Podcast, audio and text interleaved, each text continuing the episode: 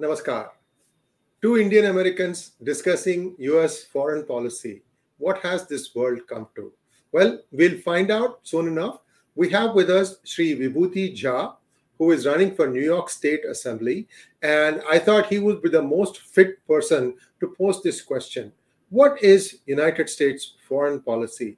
Is it clear? Is it crystal clear? Or is it a muddy mess? So without further delay, let's bring in our guest of the day, Sri Vibhuti Jha. Vibhuti ji, namaskar and welcome to PGurus channel. What a what a beautiful pleasure to be with you, uh, sitting in California with a Washington, uh, with a with a United States Congress right behind you, and uh, I'm sitting in New York, California, New York, Long Island. So muddy mess or clear?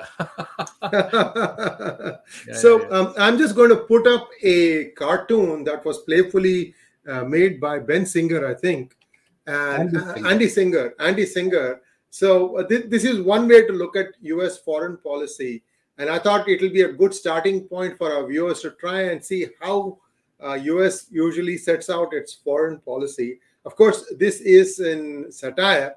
Um, so we would like to hear your viewpoint um, as a Republican candidate. How do you see uh, the United States foreign policy, and then we can take it from there. Uh, thank you, thank you very much. By the way, satire always serves a purpose. There is there are significant element of truths in satire, and uh, you know whether it's a bloody mess or whatever. Uh, there was a famous satirist, P.J. O'Rourke. Yes. Who in uh, who in here in New York in Waldorf Astoria made a comment that United States will forever have a big problem in organizing two things having a comprehensive immigration policy or a sensible foreign policy. And he gave the reason that we are everybody here is a goddamn to, foreigner so when you talk about everybody being foreigner, so just imagine if Sri Iyerji was the Secretary of State, I'm sure he, he his philosophy and the conduct of foreign policy will be based from his prism of things. If it was a Chinese, a Latino, or a Brit, or an Australian, each one will look at the foreign policy or immigration policy from their prism and perspective. That is one big challenge the United States faces. On the other hand, you look at the Olympic Games and the contingent of United States is indeed, a, you know, uh, represents the world in many ways. You know, athletes from various parts of the world who live here are American citizens.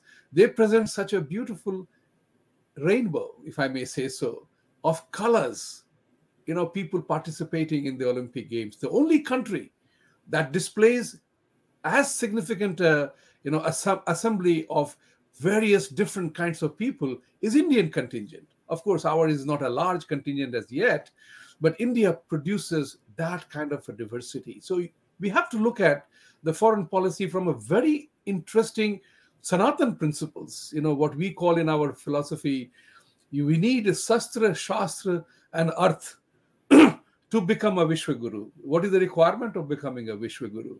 You need Shastra, Shastra, and Arth, all, strength in all, and implementing all these philosophy via institutions built around you. So, what you have in the US is Arth, Shastra, and they impose their Shastra or whatever through their institutional framework of Pentagon, CIA, embassies, and institutions created like Hollywood, you know, uh, Hollywood, as well as Pulitzer Prize, Emmy, Grammy. Think about it. Every single individual in the world wants to have the recognition of the West, which is essentially American recognition, by winning a reward, award, or a recognition from one of these institutions. So they have created that. But the implementation of that is very, very significant. So, is it in a mess? Yes, it can be in a mess. Is it very clear? The policy seems very clear, considering that chart that you had put up earlier on. That whether you are in a mess or you are very successful is a function of who you are dealing with at what point in time. Um, from my experience of having lived in the United States for over 30 years, Vibhutiji, one thing I've noticed is whenever there is a Republican government in the White House, um, the foreign policy appears to be a little bit clearer than when a Democratic government is in place. I'll give you a simple example, sir. You see, the uh, Biden administration, and again, I'm an independent, I'm just observing this, so please don't construe my opinions as being uh, based on one party or the other.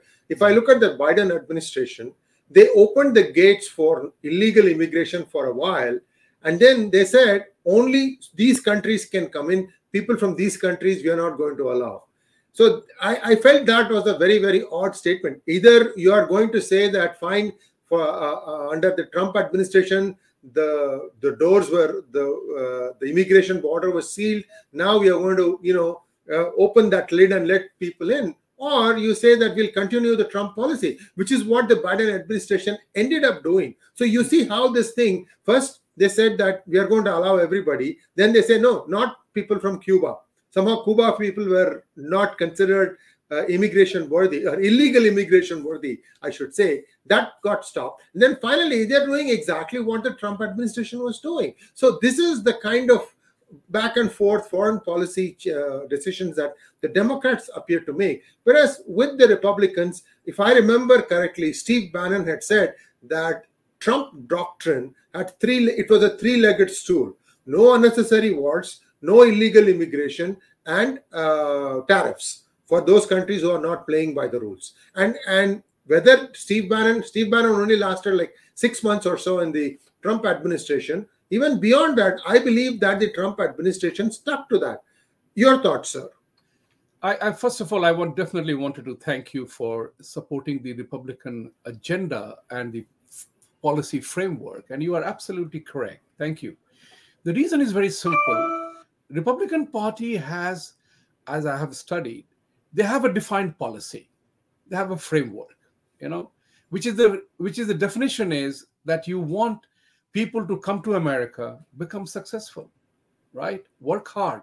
That is the fulfill your american dream. There is a particular given policy both economics and political as well. The economic policy comes from be productive work hard and you achieve your american dream which makes you happy and you pursue your life, liberty, and pursuit of happiness in that manner. The Republican Party also has a very clear policy, is about being business driven. 90% of the US economy is in the private sector, right? From whether it's Walmart or you know the large corporations or mom and pop shops. So as a result of which, when your capital, which is a major element of business innovations, growth, and everything else, when you preserve and protect and use the capital efficiently, it, it brings about economic welfare, economic prosperity. And when economic prosperity happens, then when the Arth becomes common or strong, then your Shastra and Shastra begin to flourish. Democratic Party, if you look at seriously, and I want all people, whether you are Democrat or Republican, we are all Americans. So if you look at the Democratic policy, uh, Party policy, they have no policy. They have agendas. And there's a huge distinction to make. The agenda is what? Come one, come all. They indulge in emotional diatribe. You know, help the poor. No, that who wants who doesn't want to help the poor? One is famous saying, give the man a fish or give him fishing ability, right?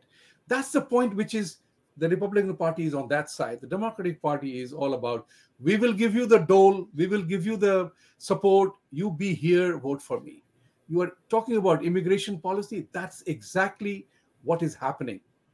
There is a time, you know, like I, I, I break it down based on Einstein's famous philosophy quote that it is any intelligent fool can complicate a simple problem. It takes courage to move in the other direction. So let's put it this way there is a time and place for every philosophy. So if we break down the immigration challenge as a rudimentary, silly example of we when we host a sweet 16 for our daughter or a big wedding for our son or daughter, there is a guest list, right? If you are calling 500 people, the 500th number, depending on the ability to pay, size of the hall, requirement, and the management of the whole thing. You restrict the size of guests to 500, right? And you choose who comes who, who makes up that list. I may be 501, doesn't mean I'm not your friend. That's very important to figure out. But when you host a wedding and a wedding party or a, or a, anything like that, there is a food, there is drink, or whatever is served. It doesn't mean it's open for one and all. You know, you can't gate crash. You can't be a wedding crasher and expect that you know come one come all. That must apply to the expand it. It applies to the country as well. What kind of people do we need now? My need for people was different 100 years ago now it is different. I needed assembly line workers i needed farm workers but now i need highly competent technology coordination workers who can work on those to come here. So do i have a right to manage my immigration policy accordingly or not is the important point. Philosophy and strategy must change. And that's the issue. You talk about same immigration policy america has india can't have. You uh, Czech Republic is no longer existing, but Slovakia can't have. Look what is happening in Europe. It is being inundated. So you have to, one policy doesn't work all the time. It has to be fine tuned. We are all using this today. It was not there 20 years ago, correct? And we paid $3.50 for a call to India at that time. Now it is live talk is free. Video, high quality video is free. So if we do not fine tune and adjust according to the changing times, policies need to be changing. Policy needs to be modified. And I'm you are totally right. Thank you very much for stating it again. Now Trump wants to build the wall. You know, it is another incident, very tragic incident. The uh, NBA player, she's caught in Russia smuggling drug, right? She admits it, and she's a nine-year term for her punishment, she has got jail. Now, the entire USA is talking about unjust. I do not know the just or unjust part of it, but the event on the face of it is very tragic. The player admitted, right? The, she violated the laws of Russia. She knew exactly what was she was doing. She called it a stupid mistake, right? A, a genuine, horrible, stupid mistake. Now, when you make a mistake, there is a consequence to your action the result has to be that we can't say, oh, she was she's being a harsh punishment given. That's the law. Remember a few years ago when a young American went to Singapore and spray painted the wall, he, he paid the penalty for that. At that time, US was saying that it was too harsh a penalty. Who determines that policy? Who determines the extent? Is right of the existing countries. And now we are living in a in a and here we have immigrants walking from the south, carrying drugs. We know the infiltration of drugs has happened. We have a policy of a, a cashless bail program, and they go away. This is the issue that United States needs to be very clear upon, particularly it is in a leadership role around the world. People look up to this country. Whether you hate it or you like it, people from all over the world will be willing to give an arm and a leg to come to this country as yet. So US has to be a leader in setting the example. Yeah. So um, we're looking at an interesting uh, scenario uh, in 2024, Vibhutiji. Uh, let us say that Nancy Pelosi decides to throw her hat in the ring for the United States president. And let us say Mike Pompeo becomes the US presidential candidate on behalf of the Republicans. Then you'll have a very interesting dilemma for China.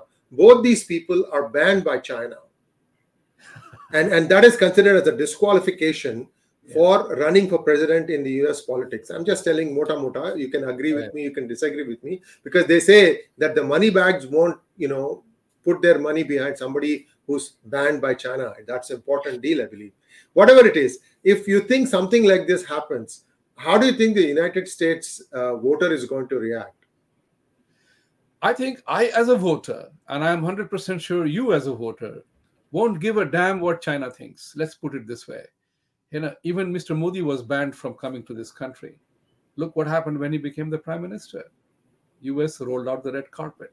So these are political alignments. And I would say that the hypothetical of uh, you know, Mike Pompeo or Nancy Pelosi contesting the election is, I don't think that's even a challenge for American voter.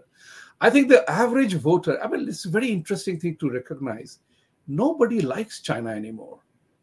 And I believe that, you know, as a PR exercise, as a leadership exercise, how is that President Xi is not seeing through that his strong arm tactics, his, uh, you know, killer contracts, and all this kind of stuff has made China a really unliked entity in the world. Any given time, I mean, that it's a pity that India is not taking full advantage of that psychological framework because we are loved. Every single Indian immigrant is loved immigrant in any part of the world. We have not brought through our Shastra into the practices, Shastra in the practices of the global economy people love us as an immigrant to the, their country. We are not a law and order problem. We are not an ideology problem, you know. But then we haven't done our job well enough to convey that message. Whose fault is that? We can't fault the rest of the world. In the US context, I totally believe that whether it is Nancy Pelosi and Mike Pompeo, it will not matter. China will have to adjust. And you know, by this particular entire Taiwan issue that has happened, you can we can all question we can all question the validity necessity legality or otherwise of nancy pelosi's visit but it you we all have to agree it was a gutsy step right and what was important here is that the rest of the world and particularly indians must know must note that even republican party supported that visit with a with a with with entire statement that we cannot let china bully us right sanctity, ethical, moral is totally different issue. That US spent a boatload of money with Navy might and air might to escort uh, Nancy Pelosi to Taiwan for two hours or six hours of a meet there, asserting friendship. But if they are going to carry the message of anti autocrats, anti dictatorship, if they are going to talk about the message of democracy, we have to, you and I, Democrats and Republicans will have to hold Nancy Pelosi to the highest standard. Do does America support autocratic or dictatorship or military regime of say Pakistan for that matter vis-a-vis India? Does United States support Afghanistan, a religious terrorist nation that was hiding and sheltering Zawahiri vis-a-vis India? That's important. In that chart, there is an element of friends.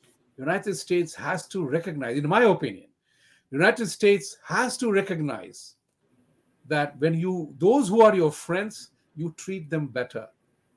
This is what is important is to figure it out that you don't take your friends because generally speaking, you and I know India is, in my opinion, and I have said it before, and I say to people who matter, that if there is any country that is an authentic well wisher of America, it's India. It is India because uh, you may say, you know, strategic allies and you may, you know, flower it with many choice words. But unless and until something effectively is done to handle India's enemies, it is impossible to expect India to reciprocate because we are a growing country. And at this point in time, I believe, I have said so before, I'll say it again, that this era belongs to India and Sanatan. It's for us to take that message forward because there are recipients and listeners to our thoughts.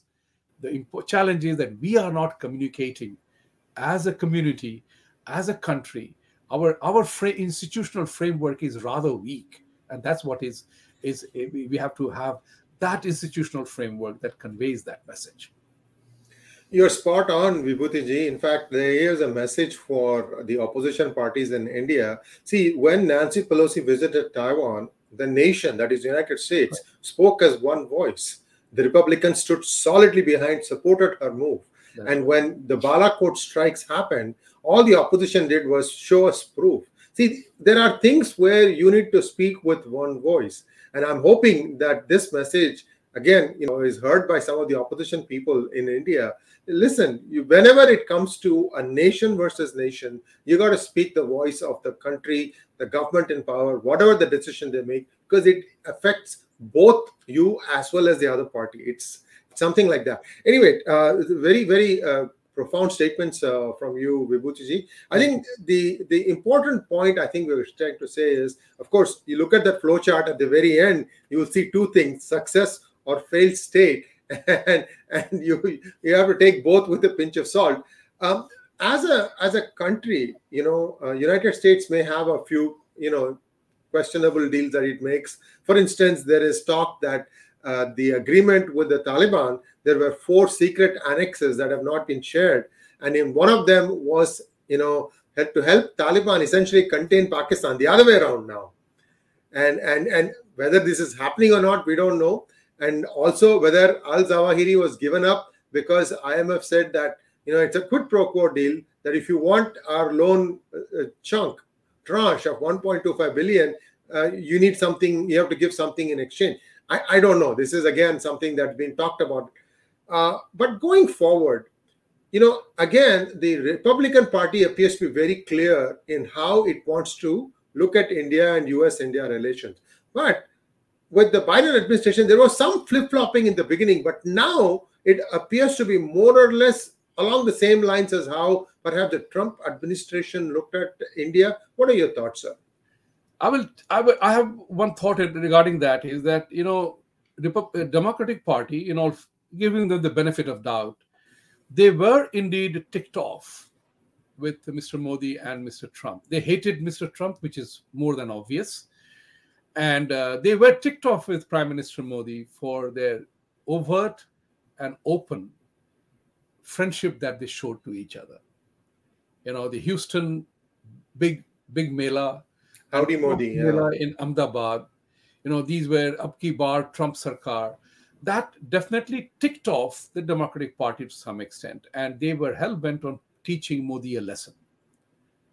They were hell bent on teaching Modi a lesson. And consequently, you knew that it was uh, India as well. So every single action that Modi ji was taking to bring about social reform, political reform, economic reform, they were all branded as anti X, anti Y, and anti X.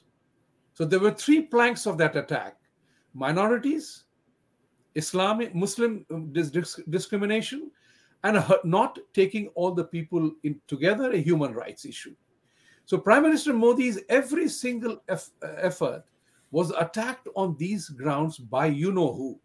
I don't need to name them here including the Indian Democrats who are in the House in the Congress.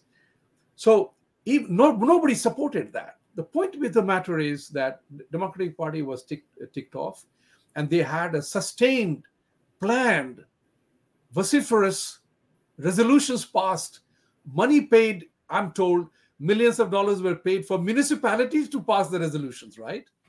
And we began to get scared of that while India was not saying anything about it. That's the issue that is important. But what has happened is that since 2014, we all know that it's it is a truth that India's public persona, the global image, has made a huge difference. The perception and reality have come together. That India means business has been accepted by rest of the world. Prime Minister Modi went even to Mongolia or countries that nobody had ever visited before. And that was done with a very serious intent to create India's acceptance in the global community of nations. As a result of which, India had very great economy, frustration with China was going big. At the same time, people recognize that there is a rule of law in India. Whether it works to your satisfaction or not, there is a rule of law, regardless of what the whatever the chaotic situation may be. It works. After all, people of India voted with great determination to put a particular man in power in the office. So this particular thing was very important, and the world recognized that.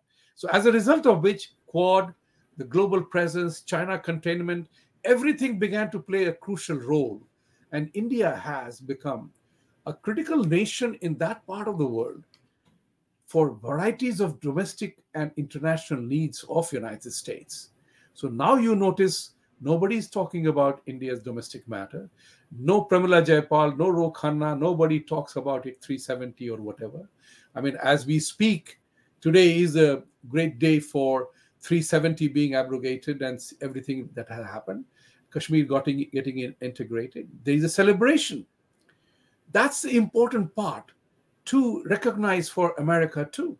That hey, come hell or high water, these Indians have a contribution to make to our American society, including the valuable contribution the people do in Silicon Valley or Seattle or New York, New Jersey, Connecticut, wherever we Indians are. We are contributing to this society very handsomely.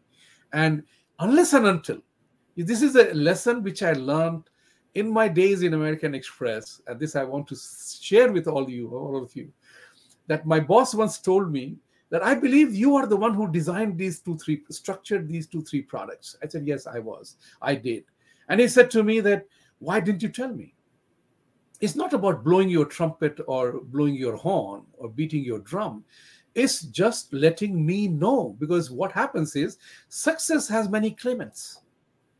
And many people are telling me that they are the ones and they must get a bigger bonus because they put this whole thing together. But whereas it is you. And he said to me that lesson that unless and until you tell me what you are doing, how would I know?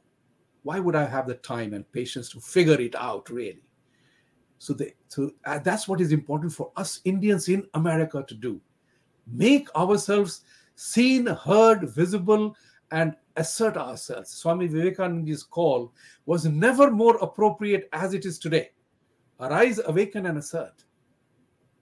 And to which I add my fourth A, Vibhuti Jha's fourth A, act. Because if we don't act, none of it matters. So my request to all Indians is become vocal, participate in the domestic policies, policy making, politics, parents teachers association. Get going there. You know, get involved you you know it california is a leader in setting the uh, you know what you call uh, education policies i mean you know kona did a particular show and they showed how the textbooks for children are being done if we don't contest that and if we just accept it lying low then it hurts us so it's time for us to get active absolutely vibhuti and uh, that was a wonderful exchange of thoughts here and uh, I wish you all the best in your New York State Assembly. This is your first time uh, as contesting as a politician, right? Yes, it is. It is for the first wonderful, time. Wonderful, wonderful. And I operate on a seven-year itch in my work life. I will share that with you. It is always configuring who am I, what have I done, what am I doing, and what next. And in the process, I realized that if you do not participate in the process, then you get marginalized. Yes. And yes. that's good. That's so true. And uh, viewers, please uh, like, share, and subscribe to our program. And do click on the bell button for notifications. Uh, we are happy to tell you that we hit the critical 200,000 mark, and we are on our way now to the half a million mark. And I notice often that one in two of you are not still subscribers to this channel. I would urge you to subscribe to this channel. Also support Vibhutiji's uh, candidacy. If any of your relatives or are in uh, the area from where he is contesting, uh, Long Island area. Uh, you, you can District 16. You yeah, can district, Google and find out District 16. You will know exactly what it is. Yes, yes. But, but and, to and, and, Port Washington, Sands Point, Manor Haven villages. You have Manhasset, Great Neck, Roslyn Estates, Roslyn Heights, and some parts of uh, New Hyde Park as well. Yeah.